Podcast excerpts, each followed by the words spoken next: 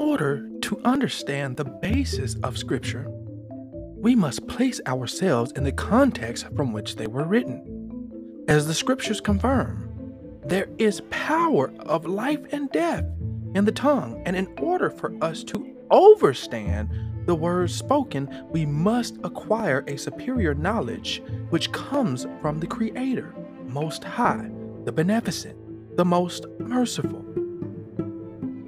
This podcast is dedicated to the seeking of knowledge, the reading of written word, and the understanding of the will of the Most High Creator of the ends of the universe. May He forgive me if I do or say anything wrong.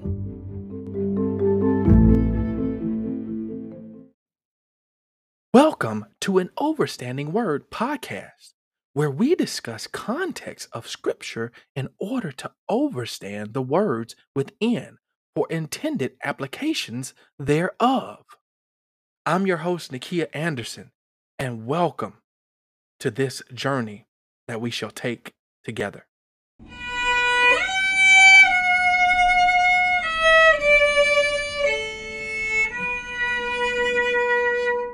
Welcome back to another episode of an Overstanding Word podcast. I'm your host, Nakia Anderson, and I am super grateful that you have decided to take this journey with me. If you've listened to any of the previous episodes, you know that we are truly on a journey. We've taken many stops along the way, and that it's leading us into this next episode, which we are recording and bringing to you today. Today, we are going to dive into another chapter of Scripture, which is coming to us by way of Genesis 15. In the previous episode of this journey that we're on, we made a stop at Genesis 32, and we talked about Jacob and Israel, the two terms, or the duality of the human nature of ourselves. And we discussed the fact that Jacob said in his prayer that, "Lord, you promised that my descendants would be as numerous as the sands on the seashore and the stars in the sky." And I wanted to lift these scriptures to allow for you to understand, well, where exactly did that promise happen? And then we can dive into where we're going from that point. So let us continue our journey as we dive into Genesis 15. Again, for meaning purposes, and understanding purposes, we are reading from the New Living Translation, or the NLT version of the Scripture. And it states this, it starts with this: "Sometime later, the Lord spoke to Abram in a vision and said to him, 'Don't be afraid, Abram, for I will protect you, and your reward will be great.' But Abram replied, 'O sovereign Lord, what good are all the blessings when I don't even have a son? Since you've given me no children, Eleazar of Damascus, a servant of my household, will inherit all my wealth. You have given me no descendants of my own, so one of my servants will be my heir.'" Verse 4 continues with this: "Then the Lord said to him, 'No, your servant will not be your heir. You will have a son of your own who will be your heir.' Then the Lord took Abram outside and said to him, 'Look up in the sky and count the stars if you can. That's how many descendants you will have.'" So we see here early in Genesis 15, this is the covenant promise that is made to Abraham. Now, Abraham is one of the ancestors of Jacob. So as we dive into this particular text, I want you to understand that Jacob comes directly out of the line of Abraham. He comes directly from the Abraham line. As we continue moving forward, verse 6 says, "And Abram believed the Lord, and the Lord counted him as righteousness because of his faith." Understood the importance and the value of faith. See, faith is this, even when things become scary as they are in our world today, even as things become scary, faith says, I'm still going to take this step, even though I'm stepping into darkness and I don't see the steps that are in front of me. I'm still going to take the step because I have faith that the next step is there. Because of who? Who provides that? The Lord.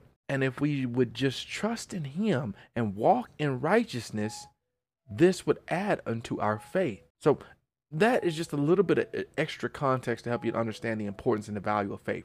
It is upon this principle as one of the reasons why I've titled the website that I have, stepbyfaith.com. That's stepbyfaith.com.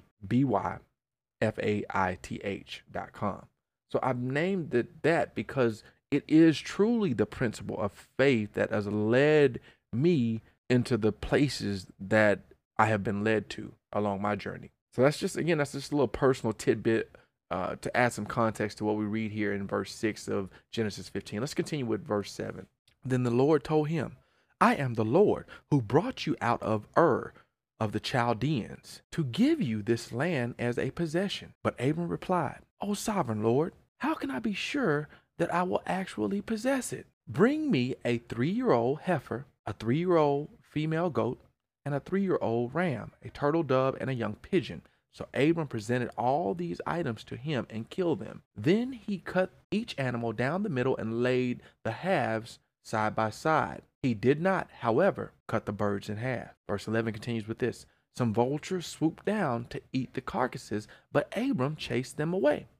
As the sun was going down, Abram fell into a deep sleep, and a terrifying darkness came down over him. Then the Lord said to Abram, you can be sure that your descendants will be strangers in a foreign land. They will be oppressed as slaves for 400 years, but I will punish the nation that enslaves them, and in the end, they will come away with great wealth. Now, verse 15 is given for context purposes. It's actually in parentheses. So I'll give you this. This is verse 15. As for you, you will die in peace and be buried at a ripe old age. Then verse 16 continues with this. After 4 generations, your descendants will return here to this land, for the sins of the Amorites do not yet warrant their destruction.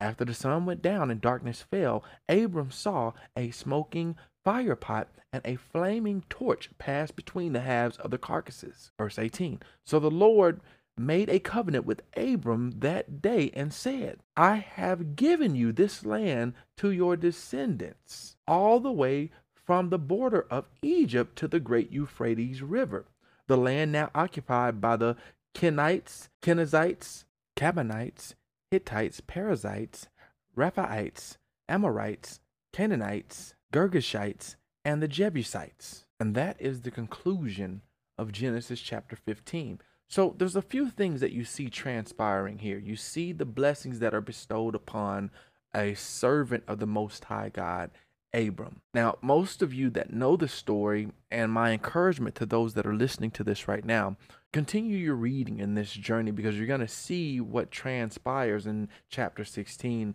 where the Lord then changes his name. And see, this was something that was, you saw this as well with Jacob, right? The man said, no longer will you be called Jacob, you're going to be called Yisrael. And that was the name changing over to what we call today the children of Israel, right? So that's why we call them the children of Israel, or the descendants of Jacob. And again, as we saw in this chapter, chapter 15, this is where the promise or the covenant comes from, right? The Lord says, I want you to look up in the sky, count the stars and see if you can. That's how many descendants you're going to have. And then Abram was like, forgive me, Lord. I don't even have a son. So how can I, how's this going to happen? What assurities can you give me? So you see here that the Lord gives a promise, and then we start to see what transpires after that. So again, if you're listening to this word on today, my encouragement to you is to continue your journey, continue reading until we come back for the next time in this particular Overstanding Word podcast. Thank you for listening. Again, thank you for tuning in, and may the peace of the Lord of Abraham, who was accounted as righteous, may the Lord of righteousness continue to be in your midst and in your abode, and that you would walk in his full righteousness and continue to be blessed. Peace, peace, peace, peace.